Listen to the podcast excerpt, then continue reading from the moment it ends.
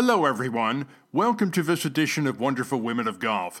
I'm Rick Woelfel. Jessica Lenihan has worked in the turf industry since she was in high school.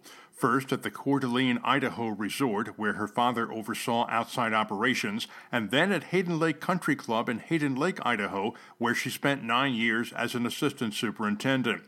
Recently, Lenihan made a career change, taking a position with Green Valley Turf in Platteville, Colorado, where she tends to bent grass. She has never wanted to assume a head superintendent's position, a stance that makes her unique in the turf industry. Or does it? In this edition of Wonderful Women of Golf, Lenihan explains why being a head superintendent is not a career goal of hers. Her comments are, to say the least, thought provoking. We hope you enjoy the conversation.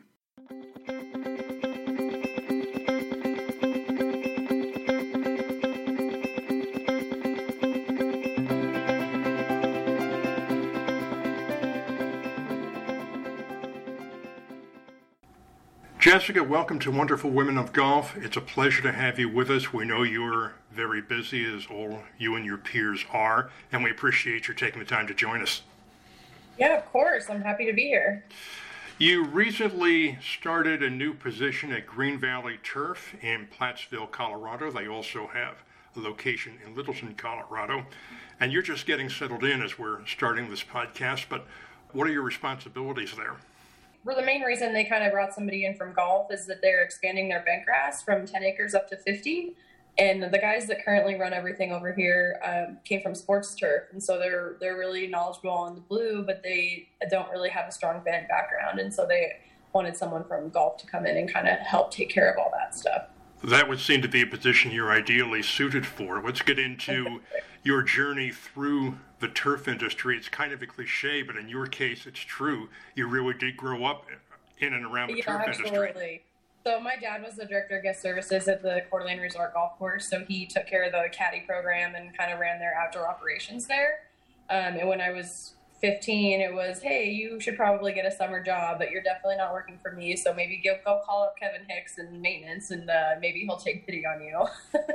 so I ended up starting in uh, flowers. They plant 11,000 geraniums every year. So I did bunkers and flowers for the first couple years that I was there.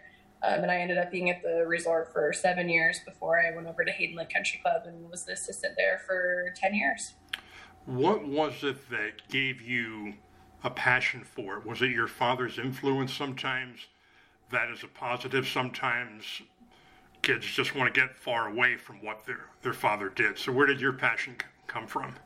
Uh, I really have always enjoyed working outside, and that was just kind of the biggest thing. Was uh, it's really nice. I, I mean, from Coeur d'Alene, Idaho, and so being able to spend your entire summer outdoors and you know enjoying the weather was probably my favorite part. But um, as far as the golf side of it goes, I, am not really even a golfer. Like I play industry events, but uh, I, I, it's that personal satisfaction, I suppose, that comes with the end product once you get you know a section sodded or shaping a bunker, and you see how perfect it all can be. It's like okay, like this is good. It's just like kind of that self motivation. I would say that made me really love it.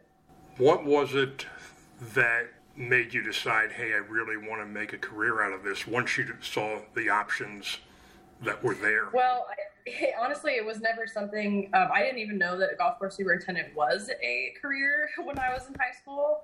And it was just something where I had I'd done it for so many years and it was like, you know, I really love this and I don't see myself not loving this anymore. So I should probably just go to school for it.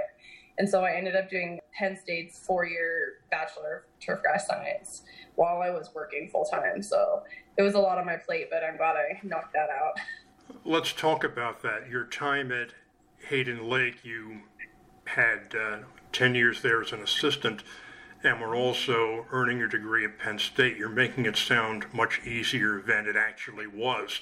How do you manage to balance your time? Because between the long hours that everyone works in this profession and being able to focus on your schoolwork when you had to do it? Um, I would say that kind of came from working for the right person. Jeremiah Farmer was my superintendent there, and he kind of approached things in a way of, you know, we work our we work our day, you know, our eight ten hours, and it'll be there tomorrow. Like there's no, it's unless we're working on something specific that it's it's just grass. And so we had a really good like work home balance uh, that I really appreciated that a lot of people do not get in this industry. And so that was a big reason for staying there as long as I did is I really enjoyed the enjoyed that I had some free time. what was the most satisfying part of that position for you over the course of the decade you were there? Uh, I would say just knowing how much I have grown as a as a manager of turf and people. Um, I've been doing a lot of the um, the Excel program through GCSAA and Nufarm and like Green Start Academy and different things like that, where I can just kind of learn about you know different personality types because that's something that they really don't teach you in, in turf school. I mean, you learn all the agronomics, but when it comes down to managing people, like honestly, that was probably my least favorite part. And so over the last 10 years, like seeing how much I grew into that position and was able to, you know, take care of the staff and make sure that things were running smoothly was a really satisfying thing to see. How big was the staff at Hayden Lake? Uh, we ran about 18 people during the during the year. Um, this last couple years has been a little tougher to get a full full crew. Um, just because uh, nobody really wants to get up early and work on a golf course anymore. With that said, and a lot of you are working long hours, what was the adjustment like when you were short staffed in terms of juggling schedules, juggling what had to be done versus what you would like to get done?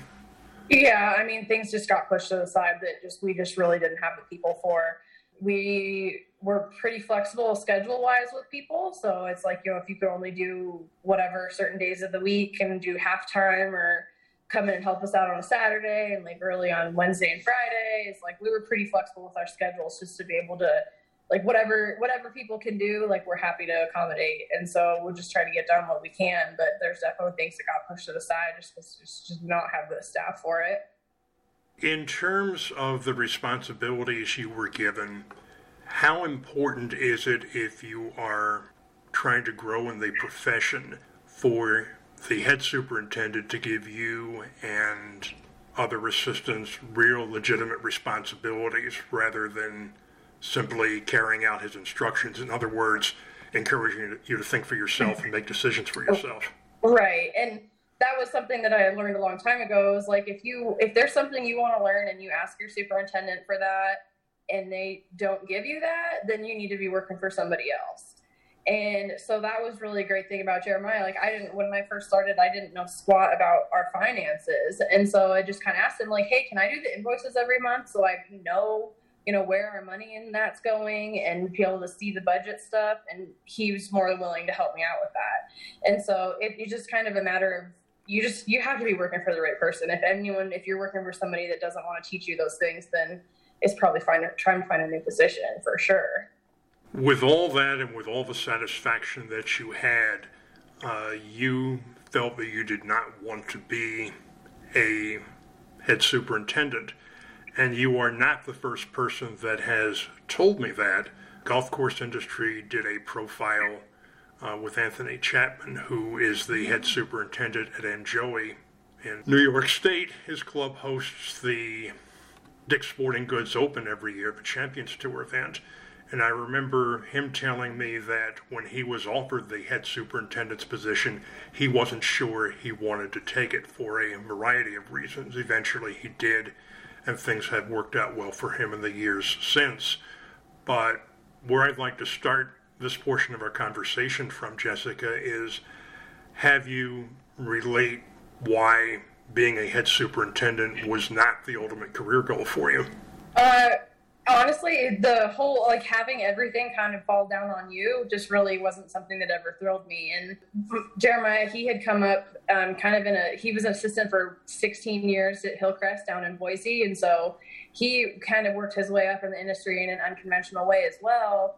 And he had told me a long time ago, he's like, you know, the least favorite part of my job now is all the bull you have to deal with. I mean, your greens committee meetings, your phone calls with vendors. Like, he spent so much more time in the office when what you really love doing is being out on the golf course.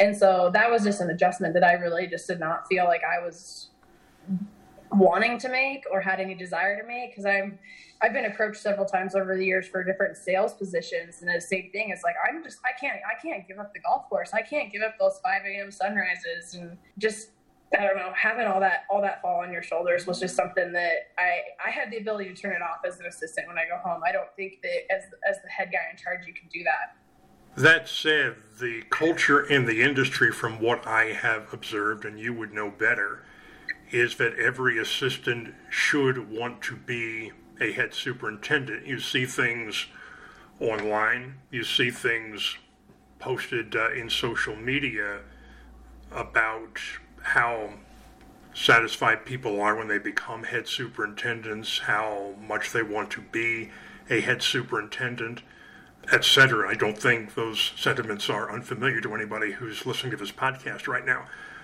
But do you feel, or do assistants feel, a certain pressure that you should want to be a head superintendent? I think so. I mean, if you're not at the top, then you're not.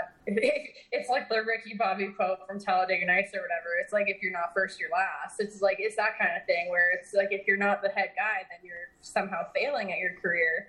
And what I tried to do as like as an assistant for so long is be as involved in the industry as I can. I mean, I was the grassroots ambassador um, on the board of directors for our Inland Empire Golf Course Association, uh, speaking at the golf show and at our local events.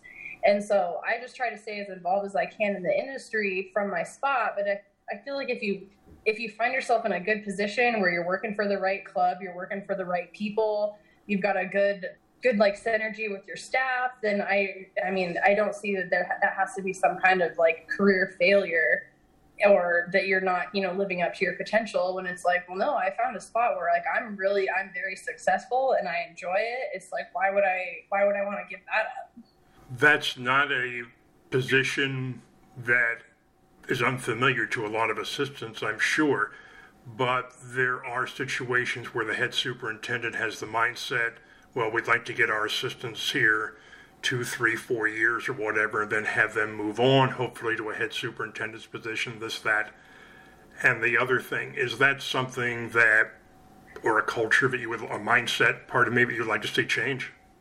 Uh, it, I think it depends on the club, really. I mean, there are some places where you know you can go in for a few years and you can learn a lot, but it, it might it might be just you you kind of extend yourself in that spot and you don't feel like you're really challenged anymore. And so it is time to move on. And so i really think it varies by property but i i just always have hated all the all the material that's out there with assistants is just kind of like pushing you into that next role. And it's like well maybe this role is like good and i like it here. And that's actually at the golf show this year where me and three other assistants who've been had been assistants for 10 plus years are just kind of talking about that that you know what it doesn't have to be a failure and like this is what we do to you know be part of the industry and be involved and that we're not you know we don't feel like we're missing out on something by not being that head person. And it's different for everybody. I mean a lot of people that is their goal and that's great like more power to them but that's definitely not ours so. From what i understand you're going to be giving a talk on that uh, at the superintendent show early next year.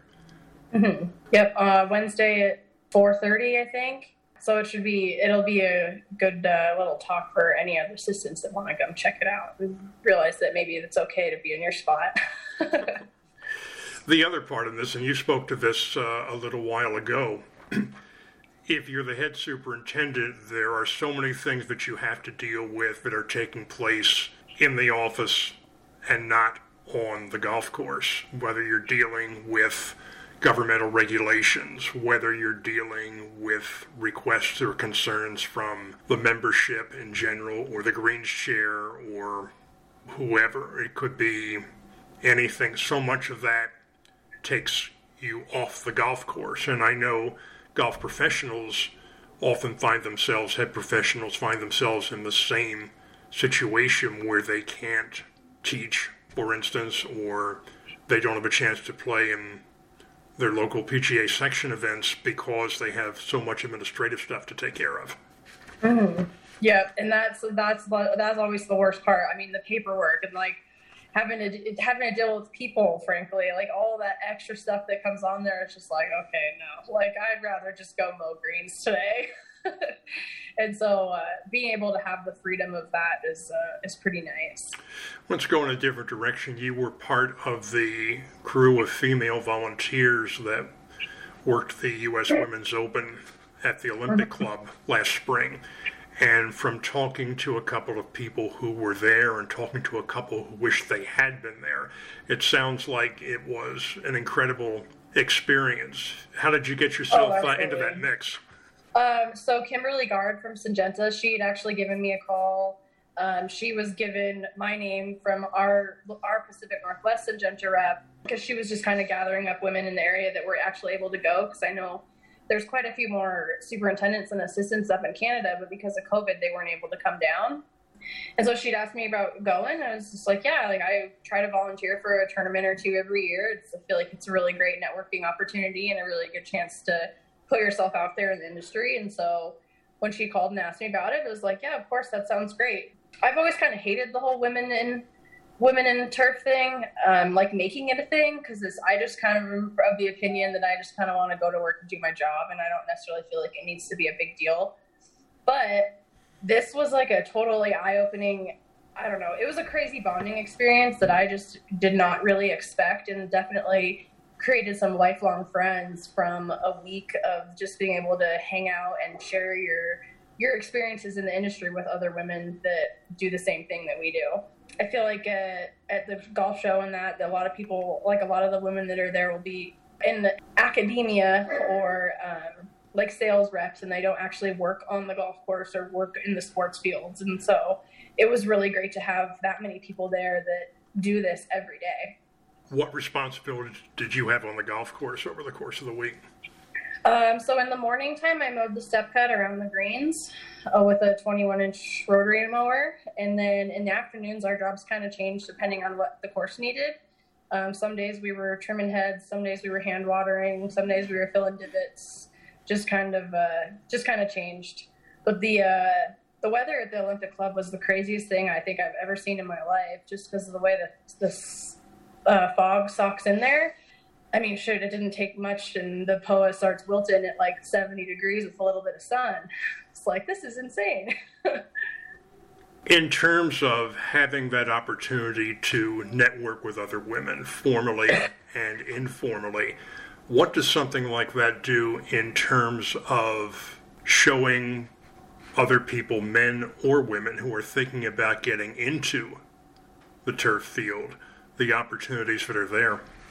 That see, and that was a really great part is that it was so highly publicized, and I know uh, myself and uh, Lauren Lasoka from uh, Bel Air Country Club, we did a little video with USGA, just kind of talking about our experience in that there, and that ended up going out to all the members of USGA in their email, and so it's just a good chance to you know show people that this is a viable career for women. It's just you have to kind of know that it exists because it was interesting talking to everybody that was there, and most people did just kind of fall into the industry. They never, you know, no little five year old girls like, yeah, I'm going to be a golf course superintendent or I'm going to be a sports field manager. It's just, it's not something that is very common. And so just getting out there that, hey, like you can do this and it is, it is a great experience and it is a great career option for anybody.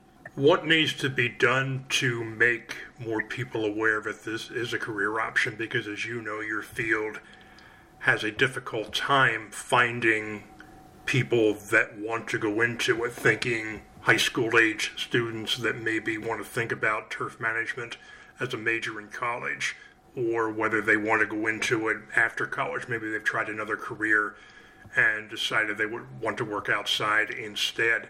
So, what steps would you like to see happen that make people more aware of the opportunities that are there and actually recruiting people to go into it? I think the biggest thing right now is the first green program because that that gets kids from you know elementary school all the way up to high school, just depending on what group does a field trip there. But it just it makes them aware. They get to do all these fun experiments on the golf course, and they get to see what you could do every day I know Jeff Jeff Gullikson. Uh, he's one of the founders of the First Green program. Actually, he's the superintendent up in the Spokane area. And uh, when they started it, gosh, it was in the early '90s.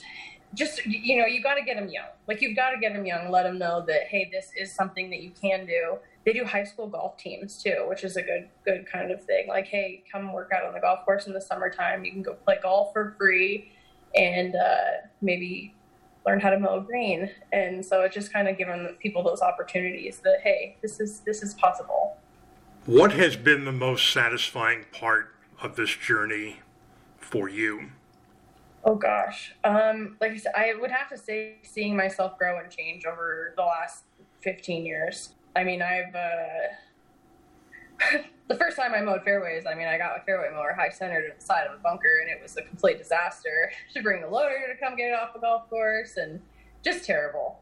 But being able to, you know, look back at those mistakes and see how I messed up and how I can improve from there and just, you know, see those conditions being played every year on the course and just seeing things get better and better and having our staff that have been there for a long time really appreciate that I've been around to kind of you know keep things moving in, in our facility was just great. It was just a, a lot of personal satisfaction from the from the job, that's for sure.